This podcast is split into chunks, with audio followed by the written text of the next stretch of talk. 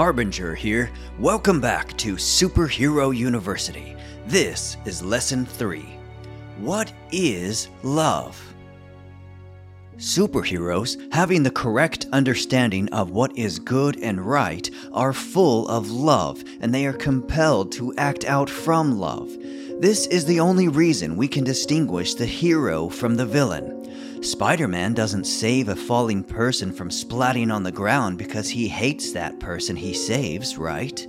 The superhero saves someone from danger and or death because he or she has love for the person he or she is saving.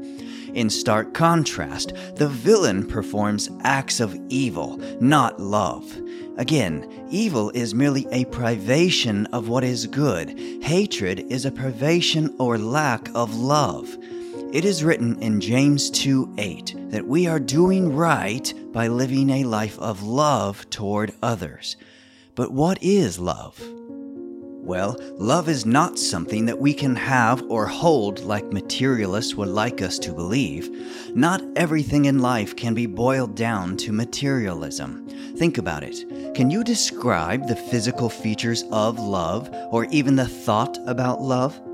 How much does love weigh? Of what is the love molecule comprised? There is no infinity stone of love we can possess that can be contained in a gauntlet. In fact, of all the infinity stones Thanos from the Avengers had been able to collect that provided him with seemingly unlimited power and ability, it is evident that he lacked love, and that is why he had no qualms about murdering half of the created creatures in the universe, including his own daughter. In fact, Thanos had to sacrifice love in order to be able to obtain one of the Infinity Stones. Ultimately, Thanos traded love for power because he could not possess both. But what is love? And why do humans possess the capability to love? If love is not a material that can be weighed or measured, how are humans able to possess love? How do we even know that love exists? Does love exist? We know that love exists not because humans have defined the term, but because the Creator provided the definition of love, and humans live by that defined divine design. Think about this oxygen, the air we breathe, exists whether humanity believes in it or not. In fact, oxygen exists even if humans call it something else. Humanity never created or invented oxygen, we merely discovered it. Likewise, love exists whether humanity believes love exists or not. Love exists even if humans call it something else. In fact, the definition of love is so confused by many humans because they believe it to be something it is not many people misuse the word love when they are actually referring to something else that love is not, and that is why it is important that the word love be clearly defined. In the NLT, 1 John 4 7 8 says, Dear friends, let us continue to love one another, for love comes from God. Anyone who loves is a child of God and knows God, but anyone who does not love does not know God, for God is love. In the ESV, 1 John 4:19 says, "We love because he first loved us." So simply put, scripture makes sense. If God is love, then we would love because God first loved us because God created us. We are able to love because God is love and we are from God. If love is God, then we must know who God is so we can better understand what love is. So, who is God? Well, we will examine that in great detail in Lesson 32. But for now, suffice it to say that God is love and the absolute moral standard, and therefore provides the definition of love, which we will soon examine and define. But we can also better understand love by examining what love is not. Love is not an emotion. Many people in the world claim that love is an emotion, but that simply isn't true. Love affects our emotions and even causes us to produce emotions within us, but love is not an emotion in and of itself. You may claim that you can feel as if someone loves you, but love is not a feeling. Love is not sexual intercourse. It is unwise to confuse sex for love and love for sex. Sex needs love to be relevant and meaningful. However, love does not need sex to be relevant and meaningful. A person can have sex with another person simply for the pleasure, all while possessing no love for that individual. Examples of this, of course, is prostitution or rape. Such acts of sexual intercourse are meaningless because there is no love in the act of sex. That kind of sex serves a selfish purpose but has no ultimate meaning. And of course, sex is not necessary for love to exist, to be relevant, and to be meaningful. I will expound upon this later when I define love. Now, sex may be found in one of the definitions of love, eros. I'll get to this soon but Eros is within the definition of love. Love is ultimately selfless, sacrificial, and unconditional. A distorted desire is often misconstrued, mistaken as love. It is unwise to confuse lust for love. Even if love is not an emotion, a feeling, or even the act of sexual intercourse, does it matter if love can be clearly defined? If so, why does it matter? Consider what is written. In the NLT, 1 Corinthians 13 1 3 says, If I could speak all the languages of earth and of angels, but didn't love others, I would only be a noisy gong or a clanging cymbal. If I had the gift of prophecy, and if I understood all of God's secret plans and possessed all knowledge, and if I had such faith that I could move mountains but did not love others, I would be nothing. If I gave everything I have to the poor and even sacrificed my body, I could boast about it, but if I did not love others, I would have gained nothing. The definition of love matters because God is love and God created us in his image. Genesis 1:27. For without God, love would not matter because life would be ultimately meaningless and purposeless. And if we are to be loving beings, it is important that we understand the definition of love. So, what is love? 1 Corinthians 13 continues in verses 4 to 8. Love is patient and kind. Love is not jealous or boastful or proud or rude. It does not demand its own way. It is not irritable and it keeps no record of being wronged. It does not rejoice about injustice, but rejoices whenever the truth wins out. Love never gives up. Love never loses faith. It is always hopeful and endures through every circumstance prophecy and speaking in unknown languages and special knowledge will become useless, but love will last forever. And this is why love is an action. Though it is not specifically and solely the act of sexual intercourse, love is definitely an action. It is something we do. Read verses 4 through 7 again and take notice of the 14 different active descriptions the Holy Spirit, via Paul, uses to define love patience, kindness, etc. Now, it's important to note that this is not Paul's definition of love, but the definition of love written by Paul while he was inspired by the Holy Spirit. Love is a choice. The 14 active descriptions are actions that we choose to do or not to do. There's a nonsensical saying that states, You can't help who you love.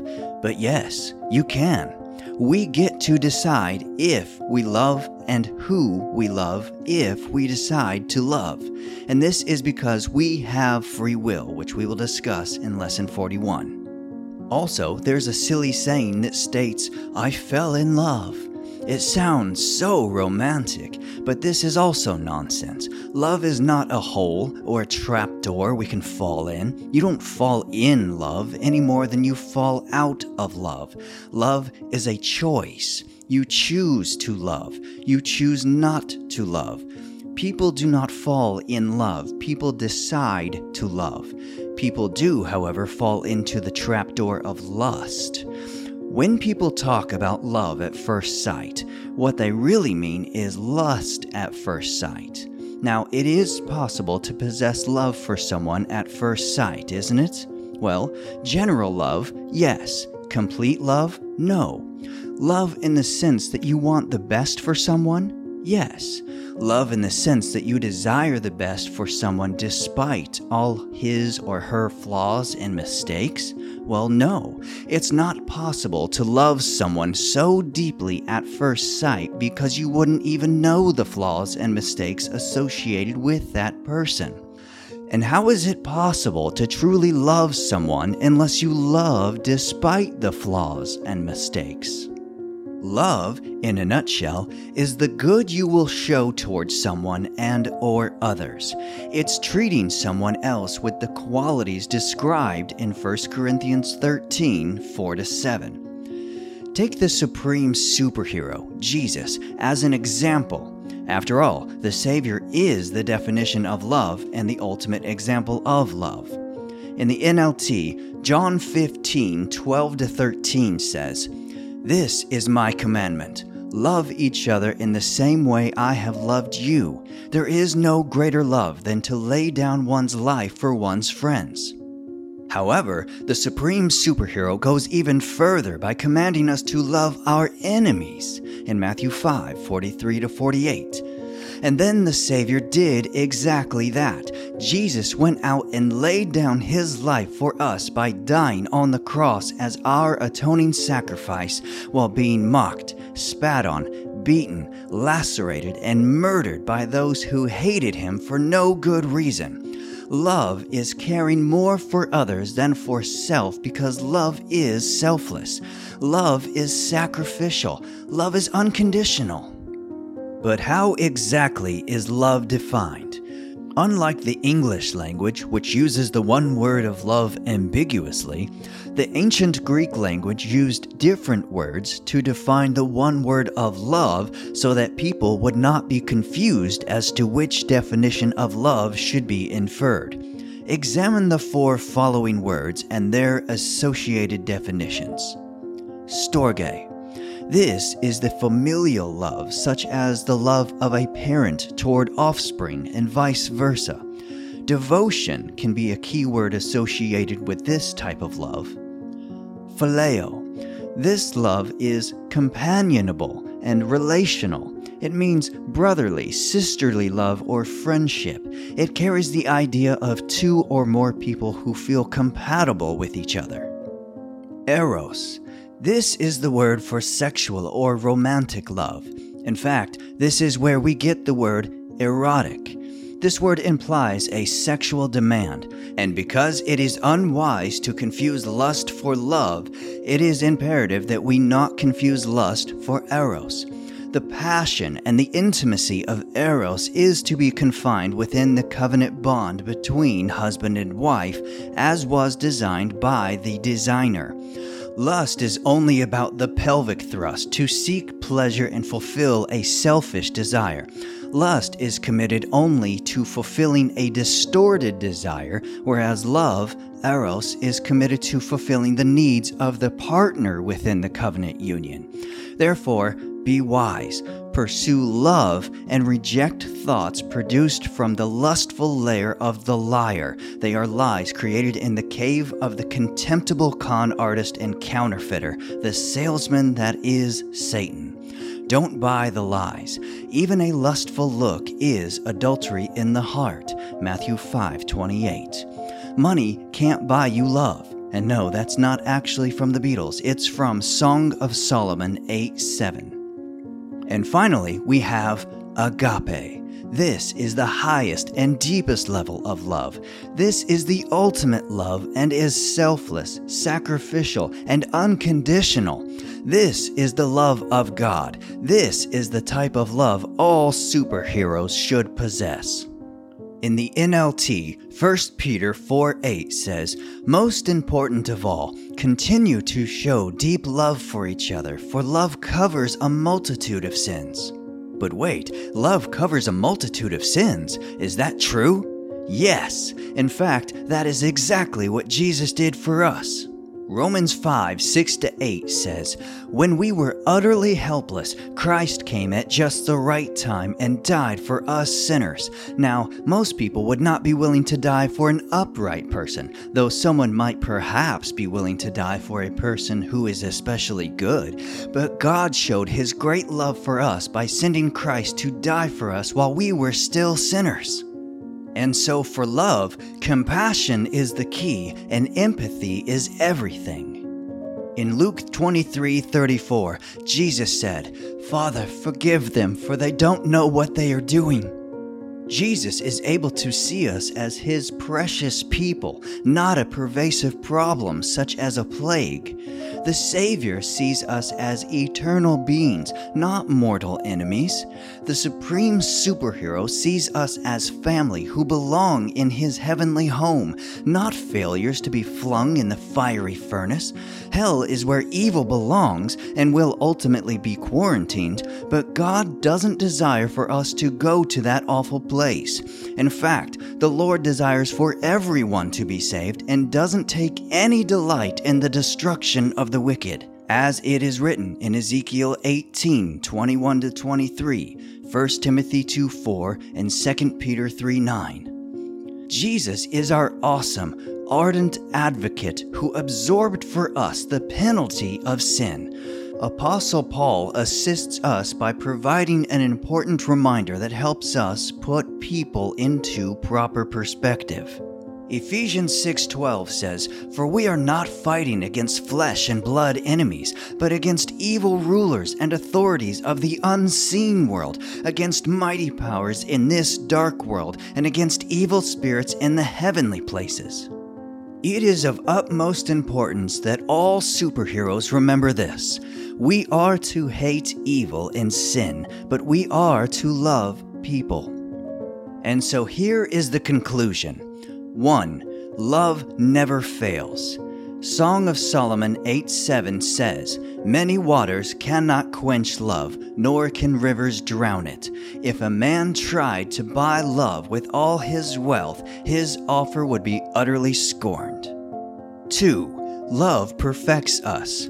1 John 4 12 to 18 says, No one has ever seen God, but if we love each other, God lives in us, and His love is brought to full expression in us. And God has given us His Spirit as proof that we live in Him and He in us. Furthermore, we have seen with our own eyes and now testify that the Father sent His Son to be the Savior of the world. All who declare that Jesus is the Son of God have God living in them, and they live in God. We know how much God loves us, and we have put our trust in His love. God is love, and all who live in love live in God, and God lives in them. And as we live in God, our love grows more perfect. So we will not be afraid on the day of judgment, but we can face Him with confidence because we live like Jesus here in this world. Such love has no fear, because perfect love expels all fear. If we are afraid, it is for fear of punishment, and this shows that we have not fully experienced His perfect love. 3. Love is supreme. 1 Corinthians 13 13 says, Three things will last forever faith, hope, and love, and the greatest of these is love. Reflection if you want to be a superhero, you must possess love and choose to love others. A superhero can only be a superhero if the hero first and foremost possesses love for others. Do you possess love for others? If not, you resemble a villain. But wait, Is that a fair statement? Now consider the words of the supreme superhero.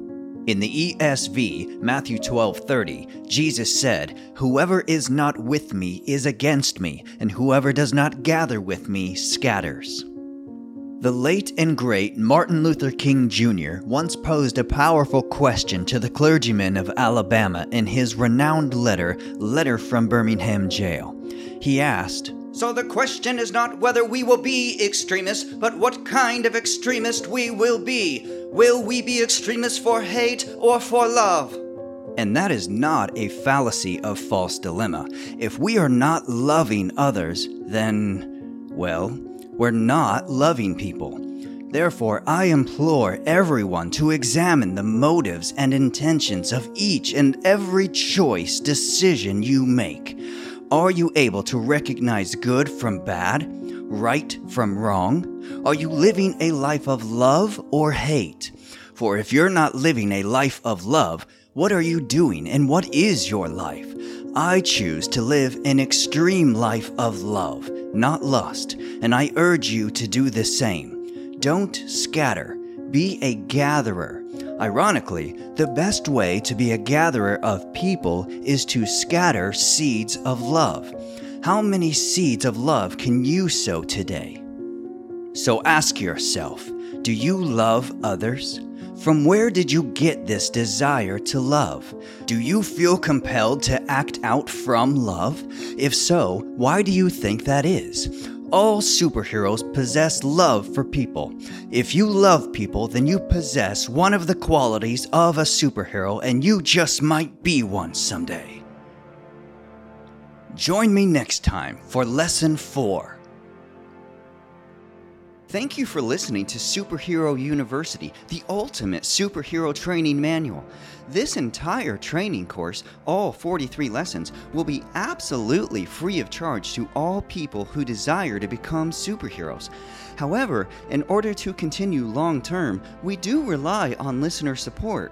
If you would like to partner with Superhero University as a financial backer to ensure that we can train up as many future superheroes as possible, you can give either a one time or monthly tax deductible donation by visiting pointlessthorns.wordpress.com or by simply clicking the link provided in our bio or About Us section. May God continue to bless you as you continue to bless others.